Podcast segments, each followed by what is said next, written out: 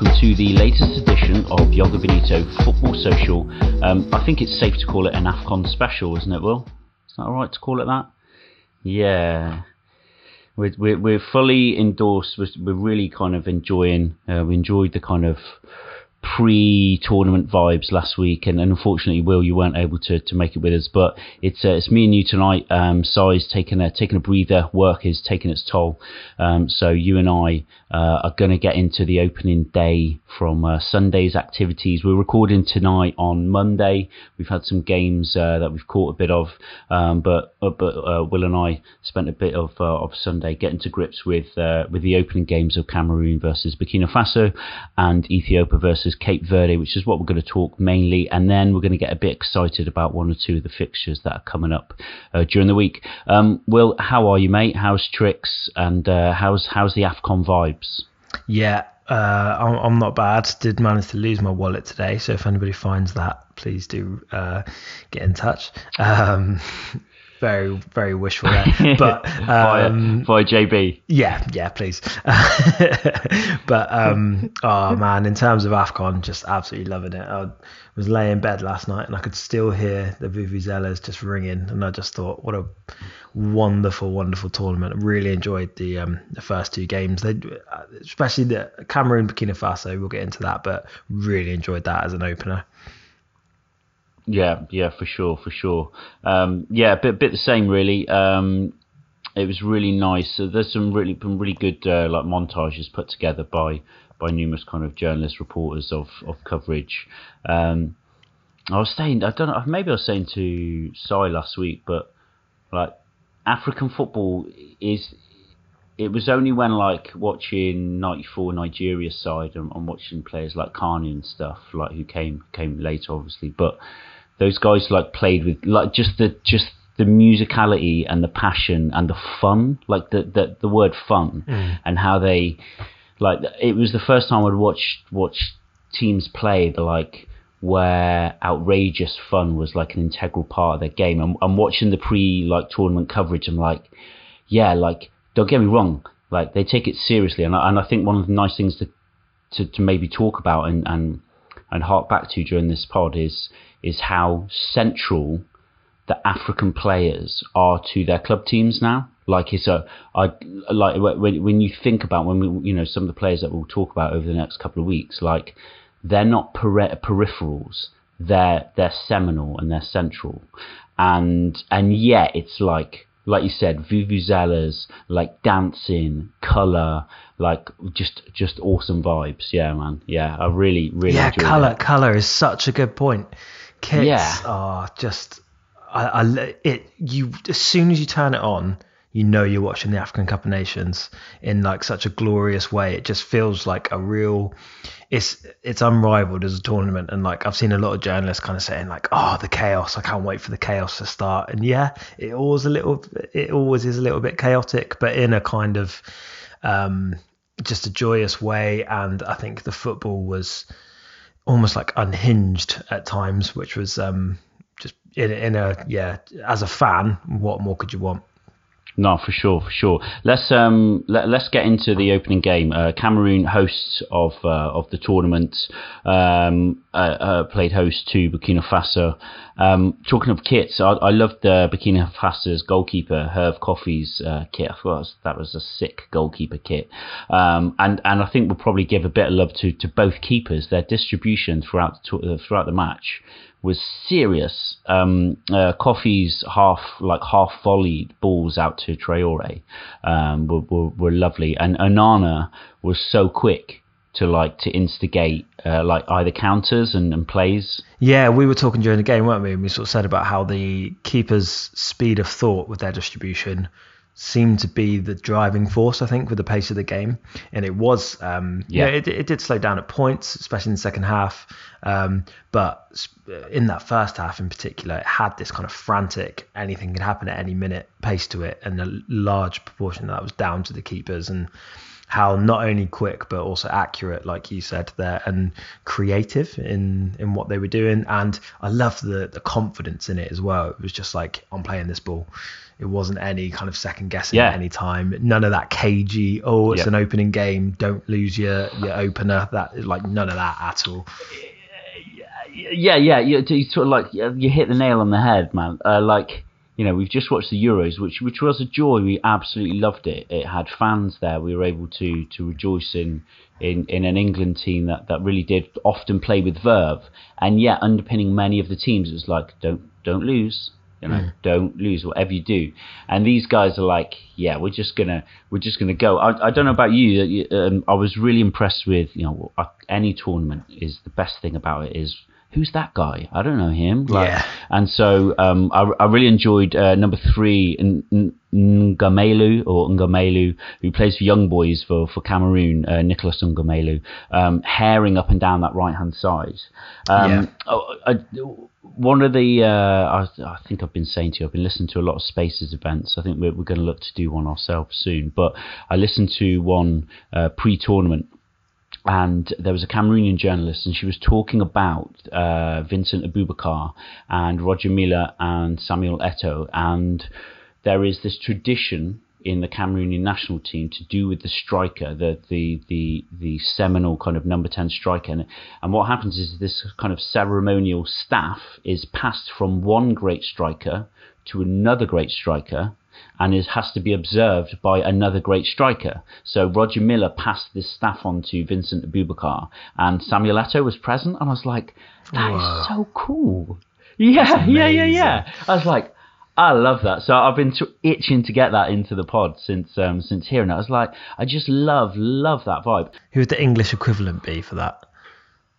I'm just trying to think. Like, I suppose you got like Lineker passing to Kane with Shearer present. Yeah, that'd probably be it. Something like that, but it wouldn't be a staff. It'd be like a pint of bitter, like a tankard. Yeah, a tankard of warm mouldy bitter. yeah, a pint fleeing of otter. Fox. I must say, I thought Burkina Faso. You know, Cameroon kind of lined up with 4-1-4-1, and all of these are variations as the game moves on, and Burkina Faso kind of 4-2-3-1.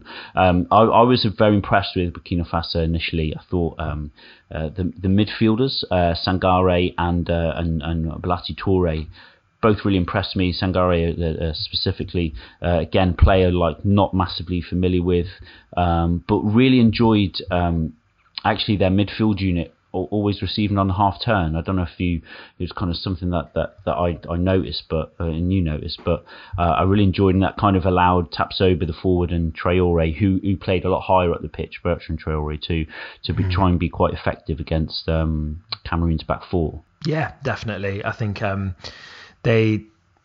they played in a way that were, it sounds really cliche, but on the front foot. And I think on the half turn like that, you know, just signified their intent to get forward, to look to progress the ball as quickly as possible.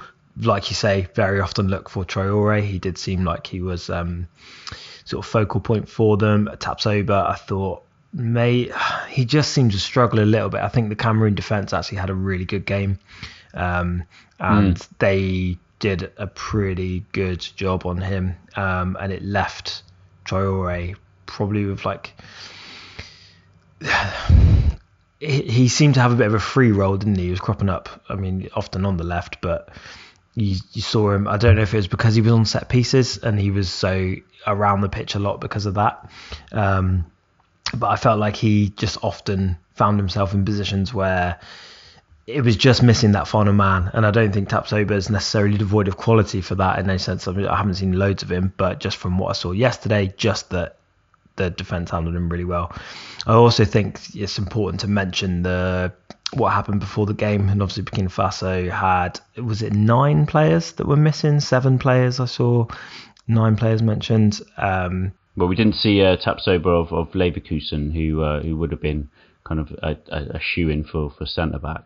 I don't know if you caught it, Will, at the very start of the game, and I can't 100% remember who it was, but there was, I think it might have been Iago, Steve Iago of Burkina Faso, but he committed a foul, and I swear on my life it should have been a straight red. It was within the first, it was the first like 3 minutes of the game, made me think of the Sadio Mane tackle the other week. But did you see it? Do you know, yeah, I know what he's talking about. Yeah. I was just like, whoa. It was one of those, like, without being... He got a yellow for it, didn't he? Yes, he did. And it felt like one of those, like, I'm going to sound super cliche here. It felt like a bit of an orange. Like, maybe if that's later in the game, like... Someone else has gone on about orange cards. Yeah. They don't exist, you know, Will. Yeah, I know. I feel a bit, like, dirty saying it.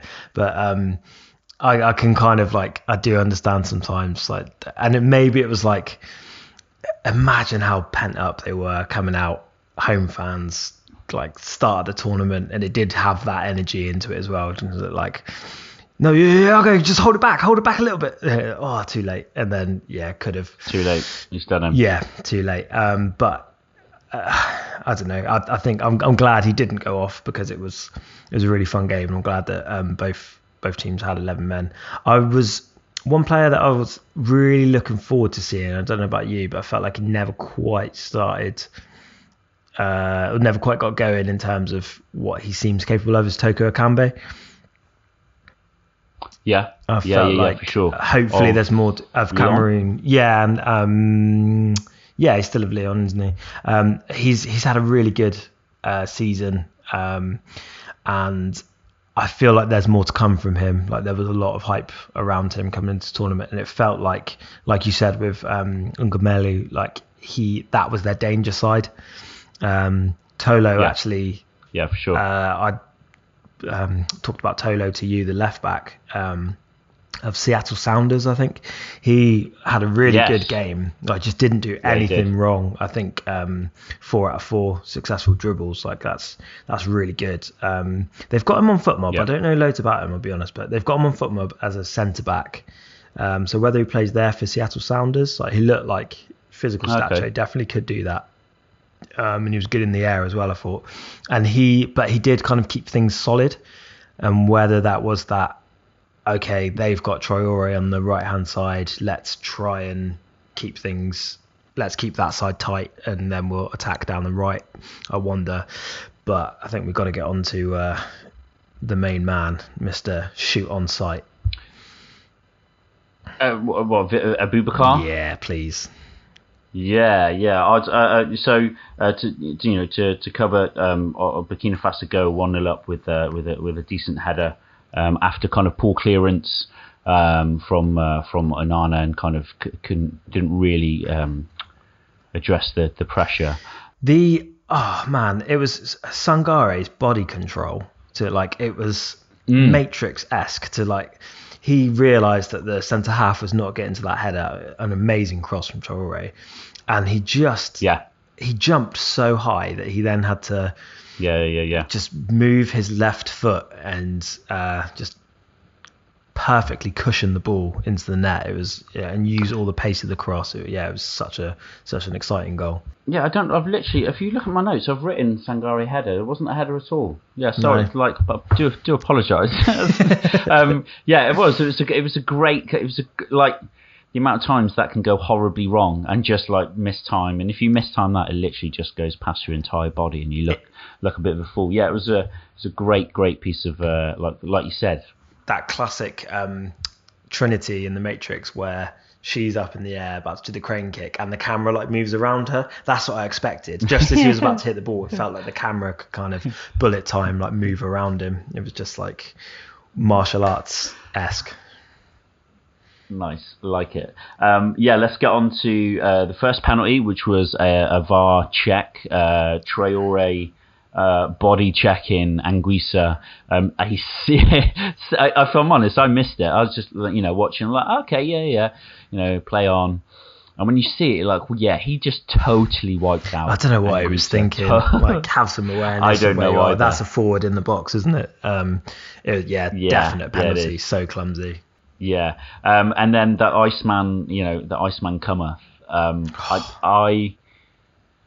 I love it when you watch a forward take a penalty and you just know they're really confident in their technique, and him watching Coffey like essentially both times, you know, just letting Coffey take that move before he slots it the other side. His eyes, because both pens. Yeah. On the goalkeeper, like didn't even look at the ball, just like, oh, I'm watching you. What are you going to do about it?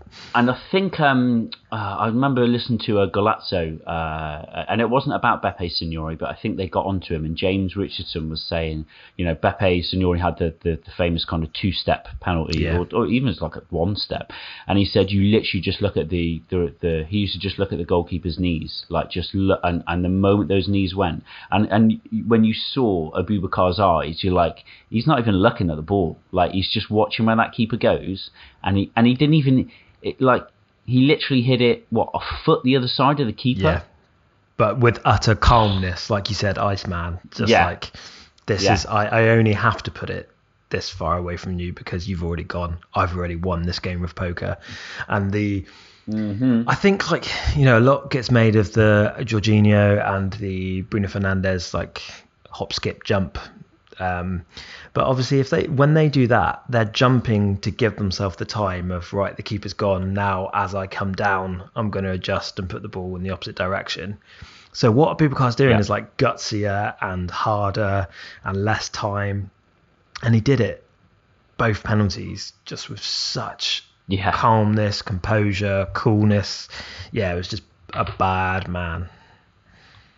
Second one, and they were both definite pens as well, weren't they? I don't think we can. I think the left back gave away the second one, didn't they? Yeah, I got a little bit excited with the second one because I thought that it had gone in. I can't remember who it was. He was fouled now. It wasn't Tolo, was it? Do you know what? I can't remember. I know Patrick Mello gave it away. I can't think who was taken out for it. Didn't get that one down, but definitely a pen and kind of nicely poised at half time for Cameroon to kind of be ahead. And second half, I don't think it disappointed. I still felt it was like a good kind of it was I actually thought. For periods of the second half, Burkina Faso kind of not dominated, but certainly again I was impressed with their midfield. Like we were saying, you almost don't want to lose your matches, but Burkina Faso are going to come up against Ethiopia and Cape Verde, and having watched those guys as well, I think they've maybe got enough to beat those guys. In fact, I think they got more than enough to beat them because I don't think Cameroon were out of it.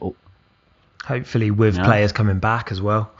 There was the Traore sort of long range free kick, which ended up, I think, he hit that beautifully. Yeah, he did. And it, on first watch, I thought, oh, Onana, you should be catching that. And then you saw how much it moved on the reverse angle, and you just thought, that must be terrifying to face a shot like that. And then you had the goal mouth. I think it was. I've watched it about 4 times. I still can't see. It was either Onana or one of the Cameroonian defenders who it hit on the chest from point blank. I think range. Onana blocks it. Is it Onana? Yeah. Right. Okay. Yeah. Whoever it was, unbelievable save. Because that deserved to be a goal. And I think a draw. Mm-hmm. You'd probably say Cameroon did enough, but at the same time. A draw would not have been a completely crazy result at all for that game. No. I totally agree with you. And I think they. And also, go on. I was just going to say Cameroon's offside. Their really nice counter-attacking move, which was ruled offside as well. They, I think they start to show a bit of flex, Cameroon towards the end of it. And maybe, I don't know if they're going to be as strong as the other kind of more as the other big hitters in the tournament, but I do think they showed a fair amount of they're gonna they've got enough problem. They've got players that are going to cause other teams problems, and they've clearly got quite a good kind of system of play in place. And players like Zambo Guisa, Aboubakar, Ekambi kind of really came into their own a bit. Yeah, and I think you made the point as we were watching the game as well, having players like Clinton N'Jie and Eric Maxim Choupo-Moting, like that was almost one of the differences between the teams. And obviously Burkina Faso a bit stretched with their squad depth, but having players of that quality to come on was a big difference between the sides. And I didn't feel like any of the Burkina Faso subs were really able to influence the game, and they definitely lost something when Traore went off for about the last 10 minutes, I think. That's right. Whereas you've got players. I think N'Jie set up the counter that was ruled offside. Yeah. I think he was the one who put the ball in. Showed nice fresh effective pace and just experience as well. Yeah. European quality. Yeah, for sure. Should we dip into the second match of group? Let's do it. Group A, Ethiopia, Cape Verde. Go into the kits again. I love the colour of Cape Verde's. Yeah, that blue, like a Van Gogh's Starry Night blue. Yeah. Oh my gosh, yeah, totally was. Really fun game. Cape Verde kind of dominated on the basis of the red card that Yared Bailly received, and we were saying it did skew the match. It was very early on. It was a yellow card initially, and then it was upgraded to a red. And I, as I was watching it, I don't know if I think I remember texting you, and I still don't know, but it was a foul outside the box. It was given as a yellow. And I don't know if they took the free kick, and then I'm looking over, and they were. I don't know if a goal was scored, and then they went back and checked VAR. I was quite confused about it, because it seemed as though it was a delayed action. But yeah, what were your opening thoughts of both teams? I'll be honest, not having seen much of either. Ethiopian players, I think predominantly they play in Africa, and Cape Verde kind of similar. I really did like Kenny Rocha Santos of Cape Verde. I thought he had a really strong performance, and their captain Stopira, which I also think is I can't remember the word, which is says what it does, where if your name is Baker and you're a baker. Nominative determinism. Yep. I think he was quite on point for that. Yeah. But those are two players that stuck out for me. What about you? Yeah, I think both of those had a really good game. I thought Rocha Santos. I did say to you every time I heard Kenny Rocha, I did think of Kenny Rogers, which just made me laugh a little bit. But he was roasting people, and I did like the. Tavares, I thought, had a good game up top, looked lively. Yeah. The front three, actually, I thought Montero was pretty exciting, and Rodriguez, I mean, his volley back across for the assist was a thing of beauty. Yes. Tavares attacked it really nicely. Was. They made that goal look easier than it actually was, I think. I thought Jeffrey Fortes was quite good on the right-hand side of the midfield. I thought, he was exciting. And I quite liked, for Ethiopia, I thought Yohannis. In the middle? Yeah, I thought he had quite a solid game. And I think in a game where game plan had to be completely adjusted, he still did sort of everything quite calmly, quite nicely. And at times, especially in the first half, or up until the goal certainly, it felt like, if eye test wise, they didn't seem like a man down. I thought they coped with it really well, considering. Yeah, definitely. I thought that was, shots 7 to 11 in favour of Cape Verde, 57% Cape Verde. But throughout it all, and I think I don't know when I spoke about this, but it's a great thing, but the difference between even Cape Verde's, like if you think of their forward line, I think Montero plays, he's in USA for Philadelphia Union, Tavares plays for Al Fasai, and Rodriguez plays for Olympiacos. When you compare those guys, Kenny Rogers.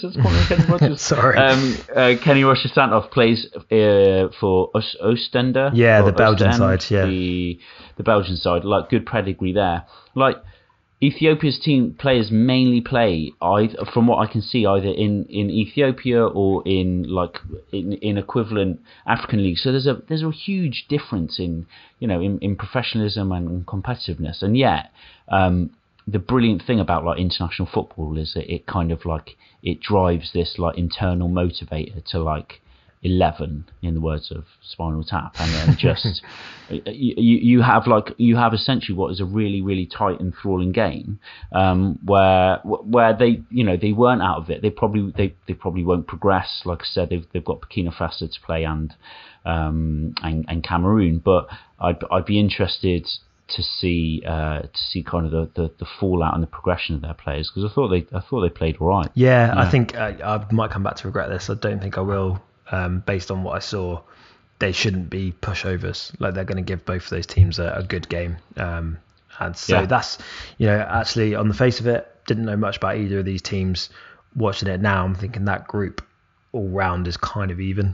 Probably will go to form, but nowhere near as easily as you would have expected going into it, and that's the beautiful thing at this tournament. Sure. Like just, you know, unearthing some really exciting talent and watching teams and players that you just don't know, and being so pleasantly surprised by them. Yeah, for sure. We had a slew of games today. I caught a bit of Morocco Ghana, and I must say I know you were in like travelling back at the time. Ghana were deeply unimpressive, and I think they've got I can't think the guy from Ajax, Kudus. I can't think how to pronounce his name, but he's apparently joining midway through next week. But Jordan Ayew and Andre Ayew leave a lot to be desired in my opinion. I don't think, you know, you think of Ghanaian strikers of previous. That they don't measure up. Well, Ayew's finding himself increasingly out of that Palace front three, isn't he? Yeah, and I'd say, you know, actually we were talking off air about certain players that you're not quite sure what profile they are. I don't really know what Jordan Ayew is, and I guess you can sometimes just kind of scatter this player. Sometimes he plays as a 2, sometimes he plays wide in a 3, sometimes he's central. He hasn't really kind of specialised in any of those positions. Partey, you know, was okay. And on the flip side, Morocco, Sofiane Bafal, I thought he played really well. Hakimi had some kind of good attacks down the right. However, watching it, I was thinking, I got a feeling that not having that wonderful wand of a player, Ziyech, in the side is going to be the downfall of Morocco, because I think they with a bit more trickery up top, they could have probably put Ghana to the sword a bit. Yeah, it looks, just looking at their starting 11, it does look like they. You've got Bufau obviously played on the left hand side today. I always thought was a little bit underrated. I always quite liked him for Southampton. And I know he did wonderful things in Ligue 1 before. Yeah, me too. Always seemed to, watching him against United obviously a lot, he always caused United defender problems. And you just look at the rest of that front line and you just think, yeah, it's lacking a little bit. And like you say, Ziyech there, if you could balance that attack a little bit more, that's much scarier. They do have El Nesri, don't they? Yes, they do. So yeah, they do. I'm assuming he was injured today because he didn't play. I don't know what the state obviously is. Players coming through multiple COVID protocols and injury statuses and stuff off their league. So I hopefully if they've got a Nesri, then that could be someone that does add that kind of quality and goal getting ability to their front line. Yeah, for sure.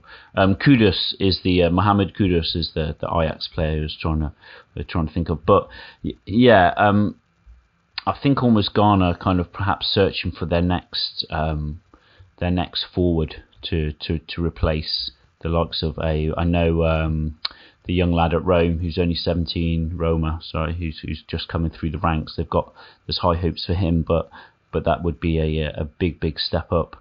But yeah, and Senegal beating Zimbabwe 1-0, Mane scoring a late goal, but they did look good for the win. Senegal, they looked pretty fluid in attack, and Keita Balde stuck out for me, like a really nice supporting role behind, in and around Mane. And I did think having Cheikh Kouyaté and Idrissa Gueye in midfield is a bit lock the door. You're not getting through. I think that's a pretty tough defensive unit, I'd say. Yeah, I mean, he has been Kouyaté's pretty much a centre back now, isn't he? Yes, he is. For Palace. Yeah. So yeah. I know he was a midfielder for years, but that's a bit of a cheat code. But the kind of thing that you do see teams win tournaments on, being that.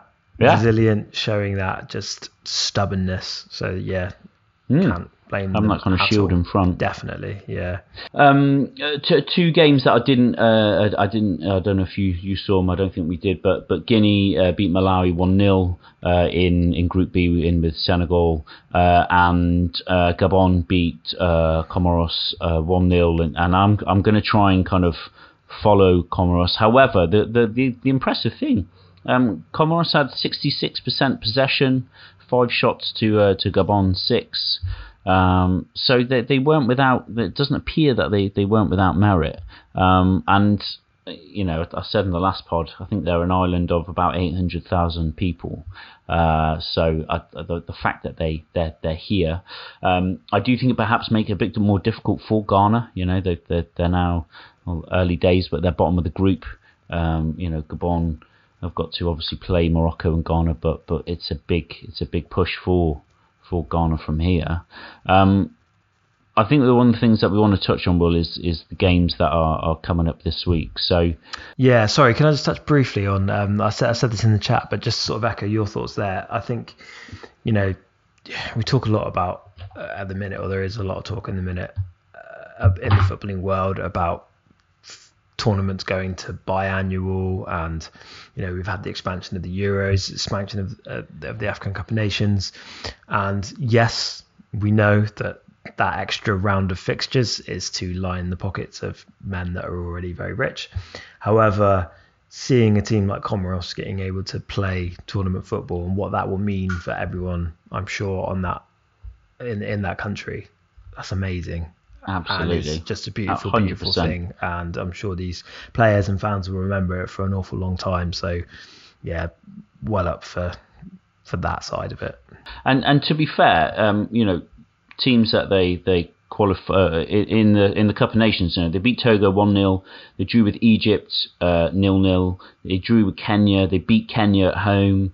You know, there's significant like little moments in there along the way. So and no qualification no qualification process unless you're England, seems to be or maybe France. Like, you know, qualification is difficult in most other parts of the world. Yeah. It just seems to be that it kind of gets a little bit diluted and forgotten in Europe because it always seems to be the same old thing. That said, I almost feel that this World Cup qualification for Europe was actually the first that had some sort of jeopardy, which we're going to see play out in the next month or so.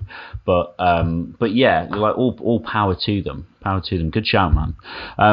Yeah, should we get excited about some of the games that are coming up this week? Yeah, because crackers. Go on. There are some crackers coming Absolutely. Up. So just before we came on air, we started talking about the game tomorrow. So we will get to see not only the Super Eagles, but Mohamed Salah and Egypt.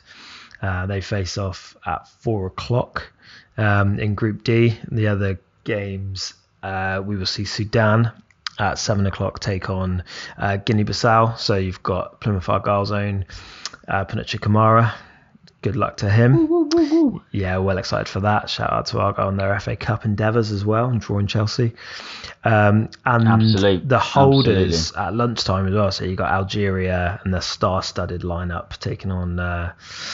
I just anytime I see Sierra Leone, I just think of Frank Ocean singing it, and I'm not going to do anyone the terrible disservice of trying to do that, but yeah, Sierra Leone, Algeria, so that could be fun.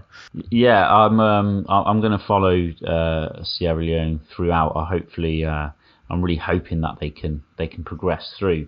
There's also a really mainly because I kind of love that Stephen Kolker is part of the setup. I think that's really nice.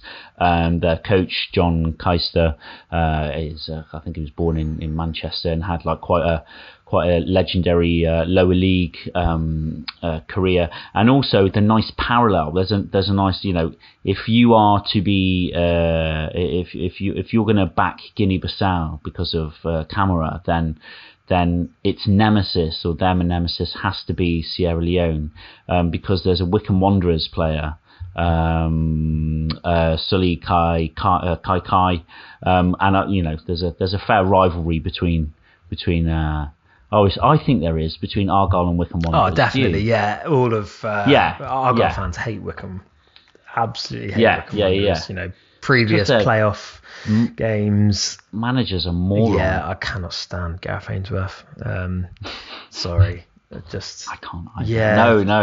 can't. The tightest of tight trousers. It's just inappropriate. That's all I feel when you're doing. Like, what's the matter with you? Yeah, stop singing. Obviously, they have a huge task ahead of them with Algeria in front. To have Slimani, Mahrez, Benrahma, Benacer, Feghouli. That's a really, really serious team, and yeah, they're defending champions. I think I'll be interested, you know, since we're on, Will, who are your favourites for the tourney? Sai did back Algeria. He thinks they're going to go again. I plumped for Senegal. I do feel like Mohamed Salah is in a moment that it could be really, really tough to stop him. My heart will always say Nigeria. It's such a soft spot for Nigeria, but I think without Osimhen, I don't think they're going to be at full strength. So I'd love to say them, but yeah, I don't think they will. I do feel a little bit like there's a chance, maybe. You could see Cameroon, like home nation, can always have certain things go for them. I know they didn't look as, like we've already touched on the fact that they didn't look as impressive as maybe they could, but funny things happen with home nations, and Aboubakar's hit the ground running and looks like a player that if someone was to put money on him for top scorer, like that would already look a smart bet. And then you can't, I've named about 8 teams just to cheat this, but also Ivory Coast. You look at their names, and you have to say that surely there's a chance there for them as well. Yeah, I think that's a fair shout. So that's Ivory Coast, Egypt. Yeah, so Nigeria, Egypt, if not Nigeria, Cameroon. If not Cameroon, if not Ivory Coast, if not Algeria, if not Senegal. Right. Fair one. It's one of the things that happens during international tournament football, but I'm really annoyed that I will be essentially in work at 1 o'clock, because I'd very much like to sit down and enjoy that, but I will be getting out ASAP to watch Nigeria, Egypt, which you know, we're going to keep covering AFCON for pretty much the entire month, guys. And I think time has kind of worked against us this time round. But we're going to do a little segment on maybe our favourite is more appropriate than the best African footballer of all time. Because what I will testify to is that I don't have a deep historical knowledge of African players. And I know historically there are truly special Egyptian players over time, and players that existed in the 70s, you know, African football that are of absolute legendary merit. But even when we spoke about this, and we get, you know, maybe we'll do it next week.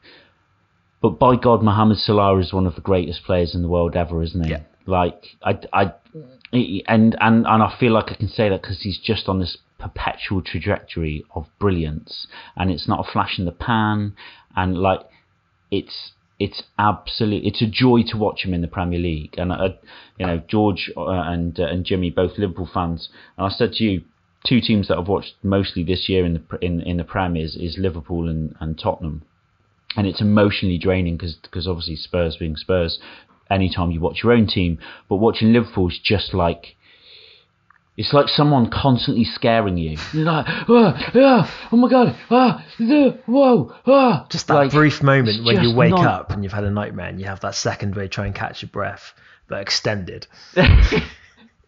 If I draw another parallel, there's I don't know if you're a fan of Stephen Wright, the American one-liner comedian. He's the voice of Super Sounds of the 70s, Reservoir Dogs. He's the radio DJ that you hear, but he's brilliant at one-liner, and one of the lines is, one of his gags is he said he was in a bar and a woman asked how he's feeling. He said, he turns to her and I turned to her and I said, you know, where you lean back on your chair and just about as you're about to fall off, you catch yourself, and like that's how they make you. Whoa. You're constantly in that moment. And then the teacher says, I knew a boy who did that one. To think of the moments that he's brought to the Premier League this year. Just absolute seminal. The fact that those two goals, the one against Chelsea and the one against Man City, and you think of the opposition he's scoring them against, and both times it's like no one else in the league is scoring those goals, either of those goals.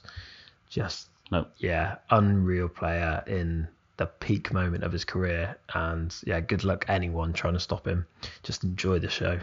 It is. It's going to be an absolute treat, and I think you're right to to hone in on what you said about Nigeria, Sans, Osimhen, and Emmanuel Dennis to a degree. I don't think Emmanuel Dennis was essentially part of their plans initially.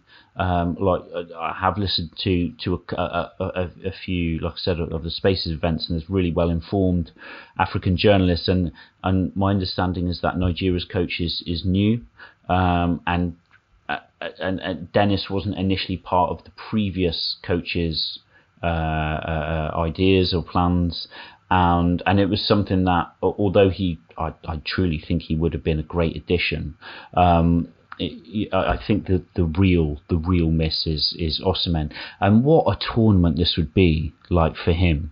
Like, you have loved watching him for Napoli this year, and even from Lille as well. But he would have been amazing, wouldn't he? He really would. And you feel like, with Kelechi Iheanacho and the player that Iheanacho has become, almost this 10 and this like really intelligent. Some of his through balls recently, the way he is able to put onto his passes, he just plays people through so perfectly. That I feel like they would have had a really nice relationship, and that, sorry Igalo, but there's just a big drop off there, huge drop off. Osimhen, we're talking about the most expensive African player of all time. Hopefully there's players there like you've got Onyeka, you've got Chuck Moise, Chukwueze, thank you, from Villarreal. There are exciting players there, so you do hope. And even Ahmed Musa, I've always had a real soft spot for Ahmed Musa. I wanted it to be so much better for him at Leicester, it just never quite worked out. But he still, I think. Will, correct me. Go on. Did he join after they won the title, or did he work? Did he join when he did? He won. So post. He was. He joined post. They made a slew of signings, didn't they? After they won, because they had Champions League football, they had to grow their squad. So he joined after. Yeah. But he's still, I think, really loved by Leicester fans. Just always nice. Always showed something, and I think, hopefully he could. It'd be just lovely to. There will be stories. There always are in international tournaments. So hopefully he can have a player like that. Just. Go on the run of their lives or something, and take their team around further than the gods say they should do. Yeah, for sure, for sure.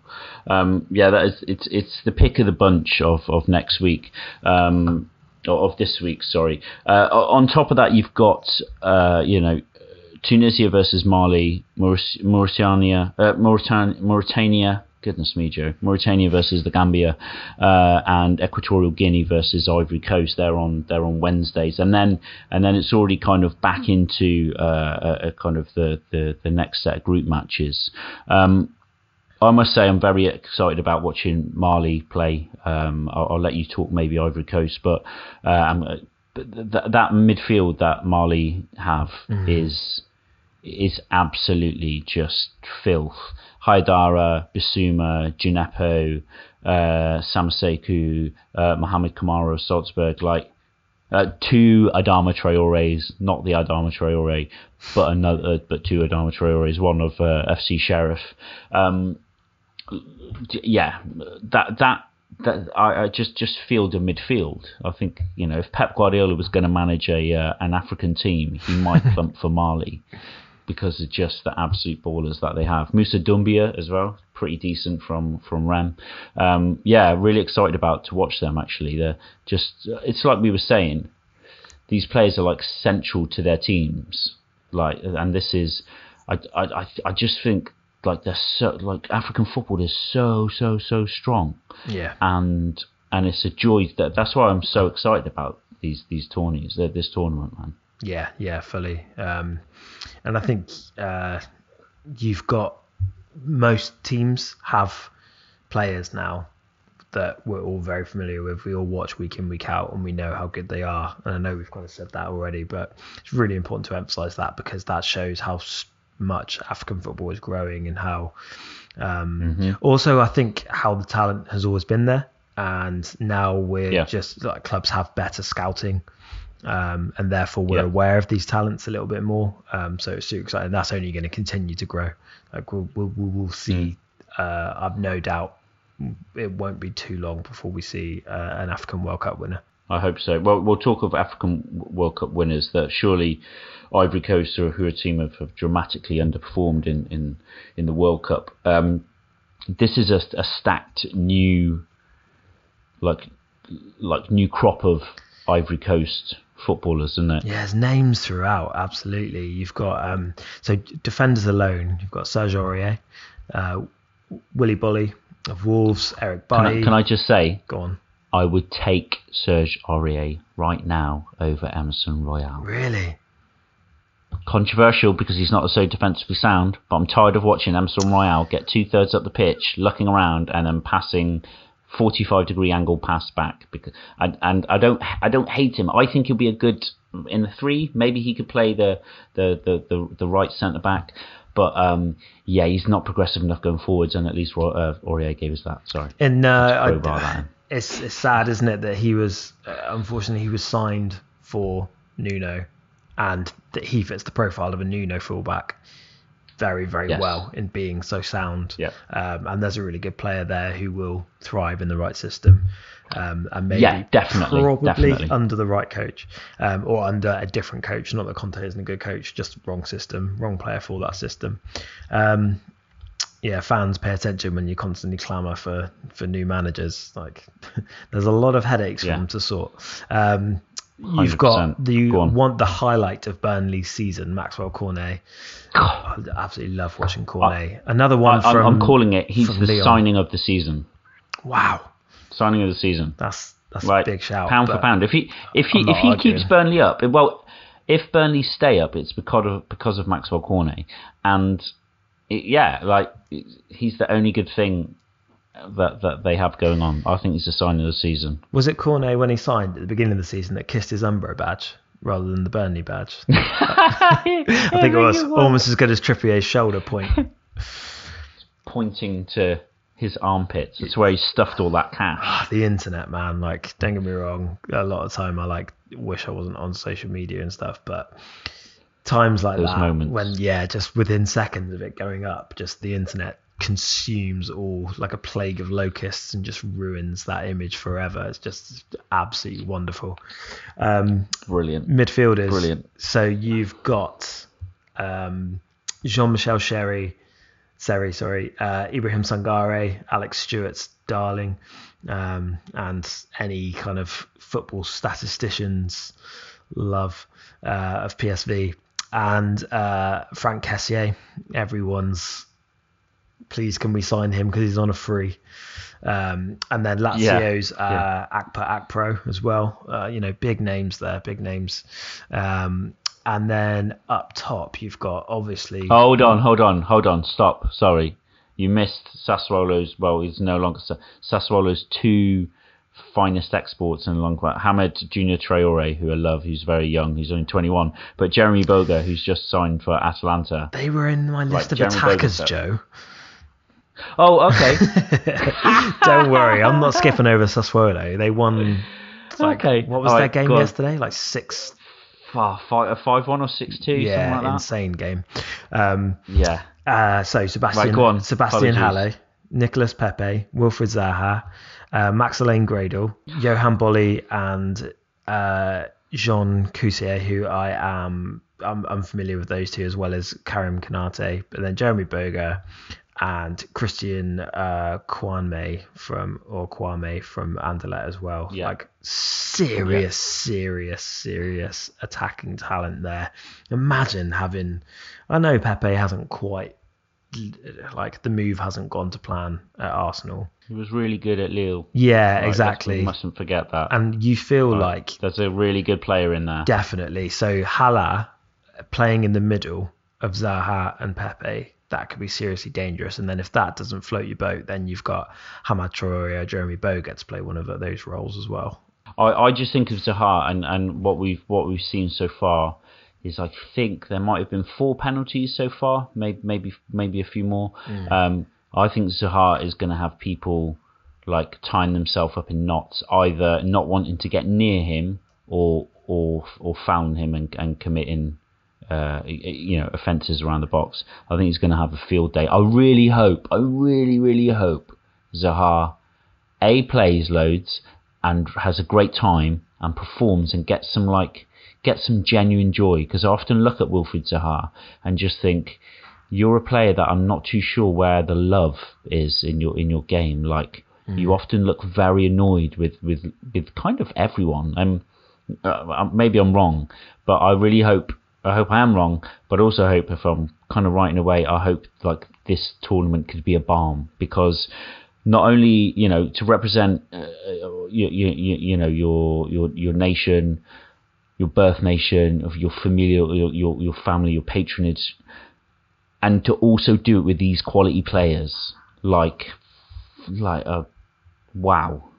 a hell of a team to be built around.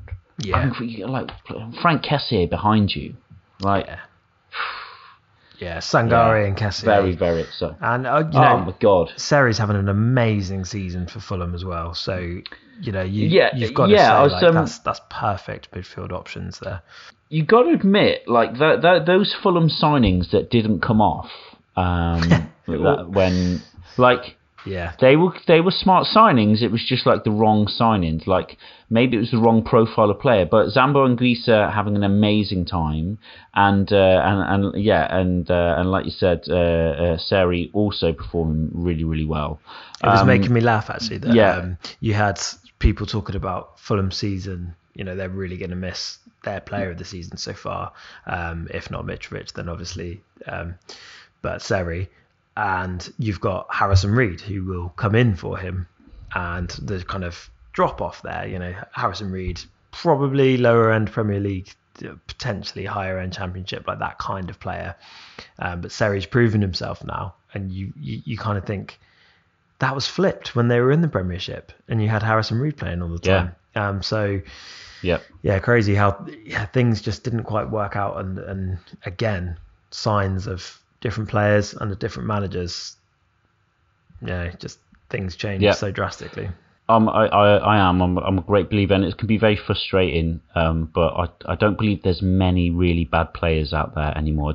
I don't think you can get through academies and make it to these top leagues and be a bad player. I think sometimes profile is wrong, sometimes motivation is wrong, but I think technical ability is that interview that Arsene Wenger gave years ago, where he said the technical ability is there from six. Like once you get past 16, like technique is done. Like you're, I'm proving that, and so to be at this level now, you have to be so damn good. So yeah, maybe it is profile. And you know what? No one talks about it's the mental side of things and the tax for sure on these players at the minute, and everything that goes along with being a footballer and COVID times and stuff that just in life we all have to go through. And I think sometimes we could all just do a lot better job at remembering all of that. And someone like Dele Alli, you know, look at Lingard a couple of years ago. He was kind of in the mode that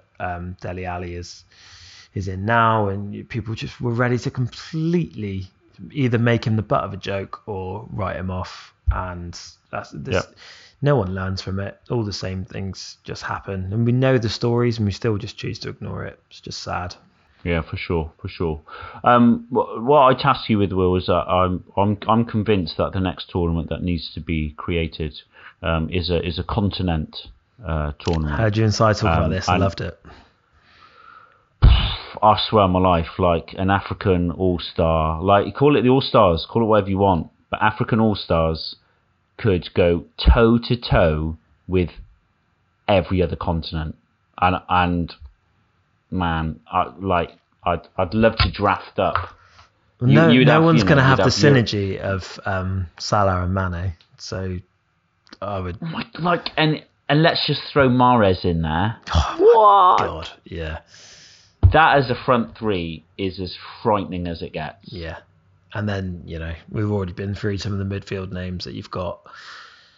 Good luck. Good luck against Africa. And I think perhaps previously they might say, well, goalkeepers aren't very good. Well, you've got Onana or you've got Edouard Mendy. You can have either of those because they're really, really, really good. Also, I think the goalkeepers aren't very good argument just basically falls back on racist tropes, doesn't it? It's an old pace and power thing. Yes, it does. Like, yeah, 100%. Yeah, it does. I think we should wrap it there, Will. I think we've ran deep into AFCON territory, and no doubt we're going to be revisiting it again. But I've very much enjoyed being able to go over the opening salvo of games, and no doubt when we come back next week, we'll be able to go in a bit more depth. There'll be a bit more meat on the bones. We'll have had kind of almost 2 rounds, and we'll get a proper feel, and we'll be getting close to those knockout tournament, the knockout matches where, cannot wait. Anything final from your end, mate? Only thing I feel like I've got to say is Sky, step your game up because your coverage was really, really weak. And you had one commentator on the games. You had no pre-show, no post-show. Halftime was just highlights from the first half. No like studio or anything like that. So I really hope. I think the BBC have some games. Am I right in thinking? But by the time it gets to knockouts, yeah, that's correct. Yeah. So hopefully due diligence is done because you know these games deserve that. For sure. I must say, in a multitude of ways, I think I found myself on the beIN Sport coverage, which was very good. Ex-African players. I think JJ Okocha was on one of the panels. Nice. A good mix panel heads and cool. Yeah. I thought they embraced it.